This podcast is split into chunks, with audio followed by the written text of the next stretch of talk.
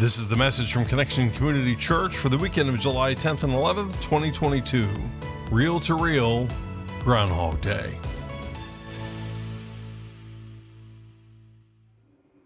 Well, good morning, Connection Church.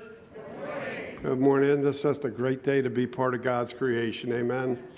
Amen. Wasn't that a great job uh, Barry did with that film uh, compilation there? Yeah, yeah. How many have seen the, the film Groundhog Day? Yeah, it's a pretty popular film. Well, so we're continuing our series, Real to Real, and um, where we take movies and see if there's uh, some kind of a Christian theme to them. And this week, of course, is Groundhog Day. And so we're continuing our series to see if there's a Christian theme, and this today is Groundhog Day.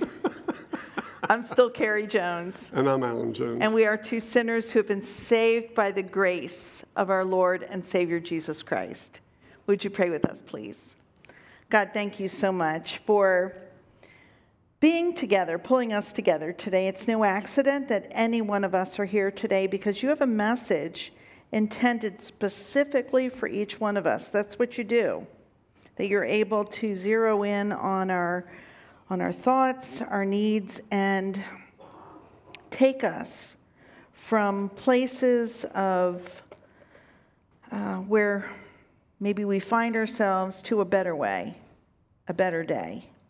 I thank you for today, and we give it to you in Jesus' name. Amen. Amen.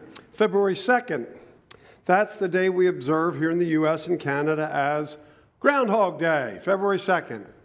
Uh, if the groundhog, Punxsutawney Phil, sees his shadow when he emerges on that day, we'll have six more weeks of winter, or so the, uh, or so the superstition goes. And uh, uh if there's no shadow, uh, and spring will arrive early. Uh, I've always thought that was backwards. I thought, you know, if your sun's out and you see a shadow, that should mean an early spring. But what do I know? I'm no groundhog. Well, in 1993, Groundhog Day kind of took on a whole new life of its own with the release of the movie with the same name no longer merely a local holiday in this, you know, regional superstition. Now, Groundhog Day represents a life where each day merely is a repeat of the previous one, where nothing seems to change day in, day out, routine, monotonous. Mm. For those who've seen it, or, and those who haven't, just a quick review. The the movie starts with local TV weatherman Phil Connors, played by Bill Murray, going to Punxsutawney, Pennsylvania, to uh, reluctantly, I will say, reluctantly goes to give a report on the groundhog there, whether he sees a shadow or not, whether we will have six more weeks of winter. The, the challenge is a, a, a winter blizzard moves in, and Phil, along with his producer Rita and his cameraman Larry, they are snowed in and have to stay an extra day or two. when Phil wakes up the next morning, it's Groundhog Day all over again. He's stuck in some kind of a time loop, uh, stuck in a rut, same song on the radio, same people on the street, same conversations over and over and over again. Well, here's the thing about Phil Phil is a guy who is all about himself. He just is completely and thoroughly self centered. That's his, his personality. The world revolves around him. He is the center of the universe, or so he thinks. and so, at first, this twilight zone of, of life where six o'clock comes and it's over and over and over again, the same thing, that just completely messes with him. He's got too much to do, too many people to see, too many places to go.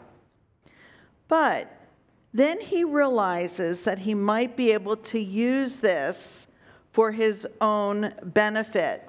And so he takes advantage of the situation. He begins binge eating. He begins he has he does robbery. He has a one night stand.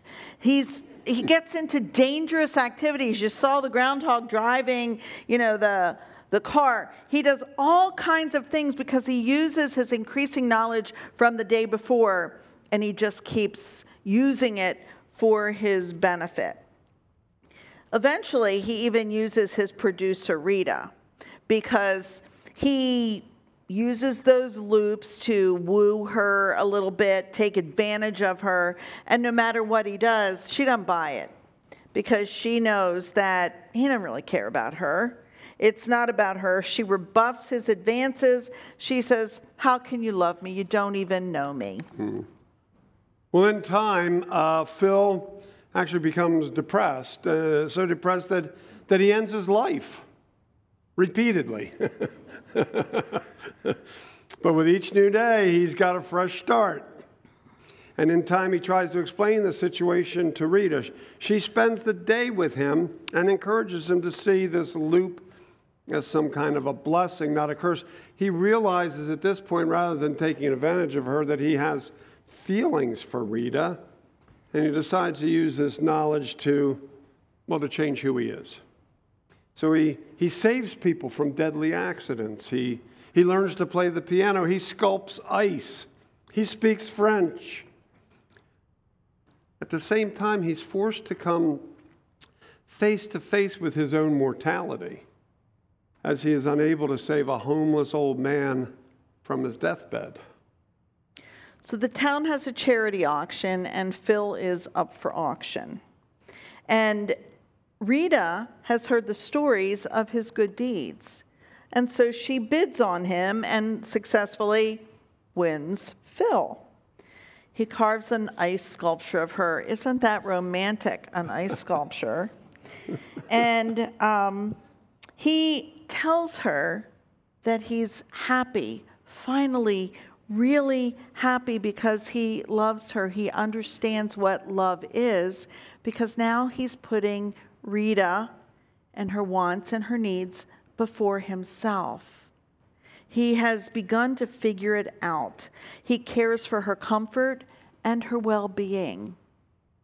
And so the movie uh, concludes when you know the alarm goes off the next morning, 6 a.m. It's a brand new day and he's got the girl right there with him. And Phil finally knows what real life, full life is all about when he puts Rita and others before himself. Groundhog Day, no more. Mm. That's a cute movie, huh? Yeah. Cute movie. So what? What's that got to do with you and me here this morning? Well, pretty simple. Phil was stuck, really stuck. He, he was in quite a rut. When the world revolved around him, he kept living the same day over and over again. You ever had that feeling? Just one day kind of bleeds into the next, and there's not a whole lot of change, round and round, same old, same old. We all at times get into ruts. Think of the same thoughts, experience the same problems, what we sometimes uh, fail to see is why that happens. Why? Because when, when we really look closely at it, uh, it might hurt to see the truth because often the truth is because we've placed ourselves and our needs at the center. We created our own ruts. That's right. Mm-hmm. And then we didn't put Jesus where he belongs, right there at the middle in the Bible, in the book of Mark. Mark is, uh, it's called the Gospel of Mark, and it's about the life and ministry of Jesus. When we take a look at Mark chapter 10, verses 35 to 45, we find disciples, James and John. James and John are sons of Zebedee. That's kind of a fun name to say. And they ask Jesus to do whatever they want him to do. Would you do anything do whatever I want you to do, they say to Jesus. Wow, can you even imagine like making a demand? Do what I want you to do. You do it. Hmm. Well, maybe that does sound like us sometimes. Mark chapter 10, verse 37. The disciples say, Let one of us sit at your right and the other at your left in your glory. Hmm. So Jesus didn't know what they were asking, and, and they didn't.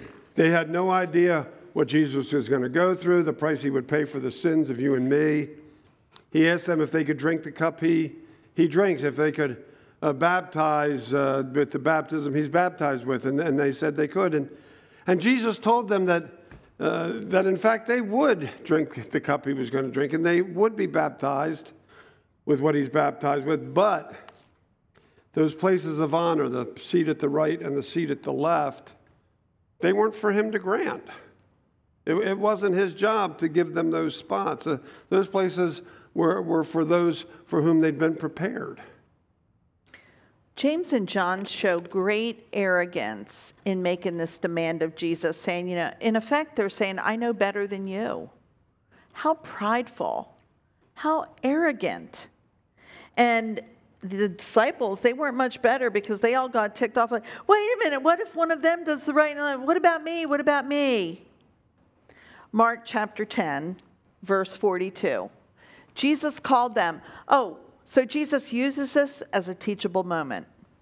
Jesus called them, the disciples, together and said, You know that those who are regarded as rulers of the Gentiles lord it over them, and their high officials exercise authority over them.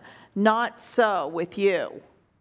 Instead, whoever wants to become great among you must be your servant, and whoever wants to be first must be slave of all. For even the Son of Man did not come to be served, but to serve, and to give his life as a ransom for many.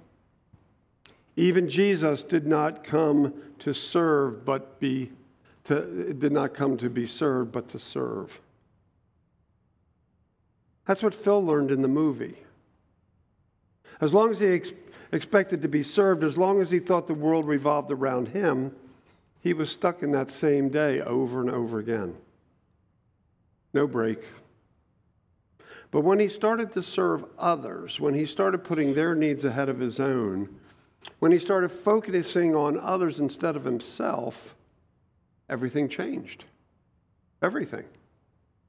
He got unstuck, he got out of his rut, and he was able to move on to the next day. So, we had some really good news this past week. we are grandparents for the ninth time. Yeah, yeah. This is Sophia Claire Jones. Many of you saw Turner. He grew up in this church. This is Turner and Stephanie's third daughter.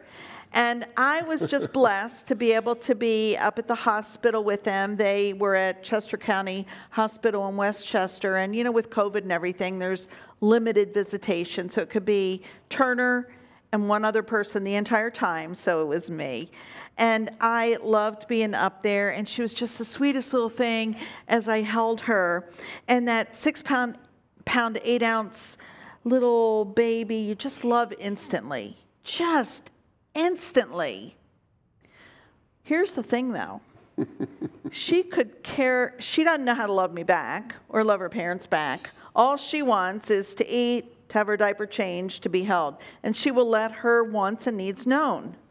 She could care less about anybody. That's how they're wired. That's how these babies are born because it has to be, that's their survival tactic, right? God designed it that way. The world definitely, right now, revolves around Sophie. Mm, she doesn't care that uh, Stephanie's not getting much sleep, does she? Doesn't care a bit. They're selfish. That little girl's selfish. She's got to be. Because if she isn't, her needs won't be uh, met, they won't be known. So that's okay for now, right? We kind of accept that with babies, right? Even though we sometimes do get a little upset, but we, that's how they are. But there comes a point where things need to change where that's not necessary for survival because comes a point where they can express their needs uh, in different ways, where they can uh, regulate their activity a little bit, where they it's not so demanding. And, and you know, we as time goes by, we learn to be part of a family. We part, part of a community. With, it's not just me world after a while. And, and, and eventually, others' needs at times will sur- supersede one's own. And as we get older, we, we learn new ways of thinking. And we come to realize that we were created by God for God. You know, we're not at the center of the universe. Wow, it's hard to believe, isn't it? and along the way there, we learn about Jesus and, and love and how to love and serve others. Jesus taught us about this in John 13. It's a, it's a passage you're, many of you probably heard already, but it bears repeating here. John 13, 1 through 5, New International Version. It was just before the Passover feast. And Jesus knew that the hour had come for him to leave the world and to go to the Father. Having loved his own who were in the world, he loved them to the end. The evening meal was in progress, and the devil had already prompted Judas, the son of Simon Iscariot, to betray Jesus. Jesus knew that the Father had put all things under his power and that he had come from God and was returning to God. So he got up from the meal, took off his outer clothing, and wrapped a towel around his waist. After that, he poured water into a basin and began to wash his disciples' feet drying them with the towel that was wrapped around him. And so in those days, it you know, it was a, a deserty kind of place, and people wore sandals, and there were dirt, dusty roads, and the dirt got caked on their feet, you know, by the end of the day. Typically, there were servants in the house that were, their job was to wash the feet of the guests. And so, in this particular case, the disciples were in a rented room and there was no servant. And so Jesus took on that role of a servant.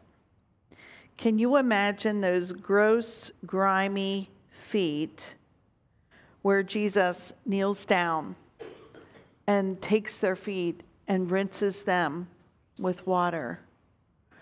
I participated in foot washing services before, and it is like you can hardly, it, it's so humbling. And I just can't imagine the Son of God doing that. But that's the role that Jesus took on.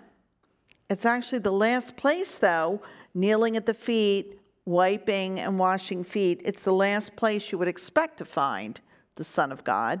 Mm. Or is it? Or is it?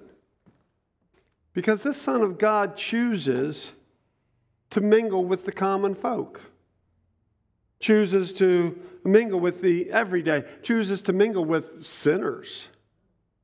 This Son of God chooses to serve, not be served. This Son of God chooses to be last, not first. This Son of God is a humble servant. And not only a servant of God, but he's a servant to those around him. Humble, not proud or haughty, not arrogant or assertive, not thinking himself better than those around him. There are a number of examples in the Bible that illustrate that, but we want to lift up one, um, Luke chapter 14. It's a Sabbath day, and Jesus goes to the house of a prominent Pharisee. When he noticed how the guests picked up picked the places of honor at the table, he told them this parable. When someone invites you to a wedding feast, do not take the place of honor, for a person more distinguished than you may have been invited. If so, the host who invited both of you will come and say to you, Give this person your seat. Then, humiliated, you will have to take the least important hmm. place. Have you ever been in a place where, like, ooh, I need to get up and move, I shouldn't be here? Yeah. But when you are invited, take the lowest place so that when your host comes, he will say to you, Friend, move up to a better place. Then you will be honored in the presence of all the other guests. For all those who exalt themselves will be humbled, and those who humble themselves will be exalted. When life was all about him, Phil was caught in a never ending, vicious time loop. cycle that wasn't going to let him escape. Wasn't until he let go, until he put others ahead of himself, not until he loved another more than he loved himself, that he escaped that cycle, that he got out of that rut. True for us as well. Unless we decide to, to break the pattern, to get out of that, that, that rut, that repetitive rut we sometimes find ourselves in, we will continue to go round and round and round in the wrong direction. Groundhog Day. Some days are just like that. Some days we get tired. We get tired of even putting others first. And there's this voice inside that says, Well, what about me? What about me? We all have them. We experience that. But that's not where we need to stay. That's not a good place to be because it becomes toxic and it becomes critical. And that is not a good place where we should land. Jesus shows us another way. Hmm. Here's the good news we are not without hope. Jesus shows us that other way. He, we're, not, we're, we're here because we've been created for a divine purpose. There's a divine plan, there's a spark of the divine in each of us. Uh, that's what's meant in, in Genesis 1, I think it's 27, if I'm not mistaken where uh, God created us and they put a piece of himself in us that's a spark of the divine. He came to give us life, abundant life. Abundant, that means plentiful, that means full. And that abundant life comes about because we care for others. It's not because we're focused on ourselves. It's not because we put ourselves at the center of the universe. It's not because it's all about me. Now, the abundant life comes when we give of ourselves to other people, when we're kind and compassionate to those around us, when we serve, not be served. When, when we exhibit that, maybe you've heard of that fruit of the Spirit, Galatians 5.22, the fruit of the Spirit. You know, love, joy, peace, patience, kindness, generosity, faithfulness, gentleness, and self control. Where the, the Holy Spirit, you, you got the Holy Spirit in you, and you, you can't help it, it just comes out. But it's not going to come out when we're looking at me, is it? No. The mirror isn't the place where the Holy Spirit, the fruit of the Spirit, comes out. The fruit of the Spirit comes out when I'm looking at you. And I'm looking at your needs. And I'm looking at what, what is helpful to you, not me. When I'm looking at where I can give rather than take. That's, that's what we're talking about today. That's how you get out of that rut. That's how you get out of that rut by looking that way rather than that way. Groundhog Day? No way. No way. Because every day is a gift not to be taken for granted, but to embrace. I know days are hard. I know some days are really hard. But if if we find ourselves in those days where it's like I can't even breathe, we can thank God that we can take another breath. That is what we can be grateful for. Knowing that the sun will come up tomorrow and things could look different. Our days are not to be squandered. It's not about winning at the expense of others. If we care for one another and there's a give and take, then, then it's a win for everybody. Everybody. And so it's important for us to honor God with our words, our actions, our thoughts. Let God renew our thoughts every day. To, to I love that, you know, fixing my eyes, but fixing my thoughts on the things of God, The world would be so much of a better place if we did that collectively. Just think about how it would be. Wow. Think about how it would be if we took on the likeness of Jesus, those attributes of Christ kindness, holiness, submission. Jesus submitted himself to his Father. We need to submit ourselves to the Lord. It's not easy, but it's really the only way. Taking on the likeness of Jesus and taking on humility versus pride and arrogance, that's just ugly. At the last service, um, this scripture came into my, my mind, and I want to read it. It's, it's not on the screen. Philippians 2. Your attitude should be the same as that of Christ Jesus, who, being in very nature God, did not consider equality with God something to be grasped, but made himself nothing, taking on the very nature of a servant, being made in human likeness. And being found in the appearance of him as a man, he humbled himself and became obedient to death, even death on a cross. Therefore, God exalted him to the highest place and gave him the name that is above every name, that at the name of Jesus every knee should bow in heaven and on earth and under the earth, and every tongue confess that Jesus Christ is Lord to the glory of God. This is the good news of the scripture. Let's live it and let's believe it. Amen. Amen. Amen. Let's pray. Almighty God, we can take a movie, Groundhog Day, and reflect on